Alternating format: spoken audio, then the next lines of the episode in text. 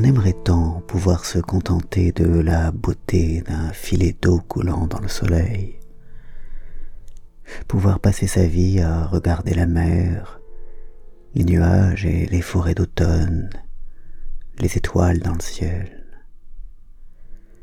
On aimerait tant pouvoir se contenter de l'eau qui désaltère, de cette fraîcheur qui coule dans la bouche et qui redonne vie, du parfum de la fraise, de la pomme qu'on croque.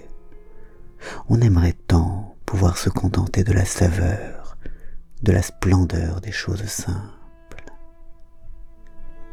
Mais des choses simples, si belles pourtant, on était sûr d'en être éblouis à jamais.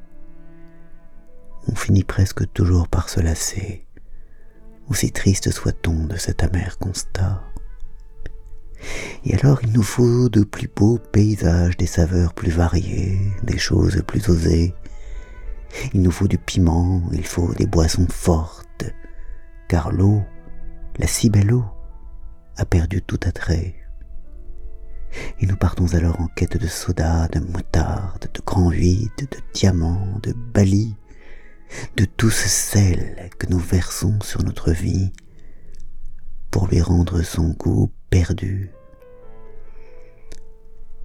À cet effacement, à cette longue usure, à ce délabrement de l'émerveillement, à cette lassitude, fille de l'entropie, il y a cependant un remède.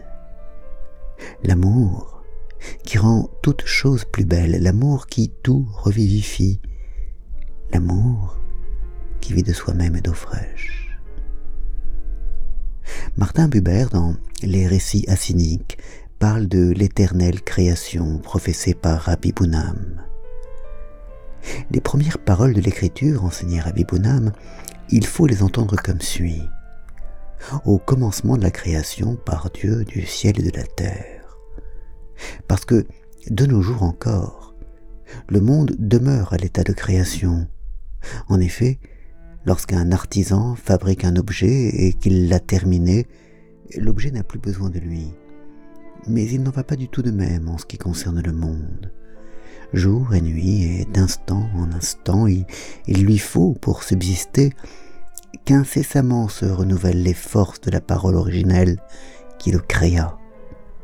Et si, pour un seul instant, la vertu de ces forces venait à lui manquer, il retomberait instantanément à l'état de chaos.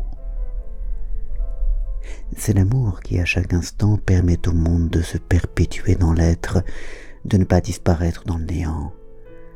Sans amour pour revivifier les liens, embellir les choses, régénérer les êtres, rajeunir notre regard, le monde aurait vite fait de se nécroser, de se déliter, de devenir égoïste et vieux, de se réduire en poussière. Il n'y a que l'amour qui, en renouvelant constamment notre intérêt, notre désir, notre curiosité, notre émerveillement devant les choses et les êtres, notre ouverture au monde, nous permet d'échapper à la malédiction du striatum, du toujours plus, et à la blasance généralisée. Il n'y a que lui pour sauver le monde de la course en avant où notre appétit démesuré l'entraîne.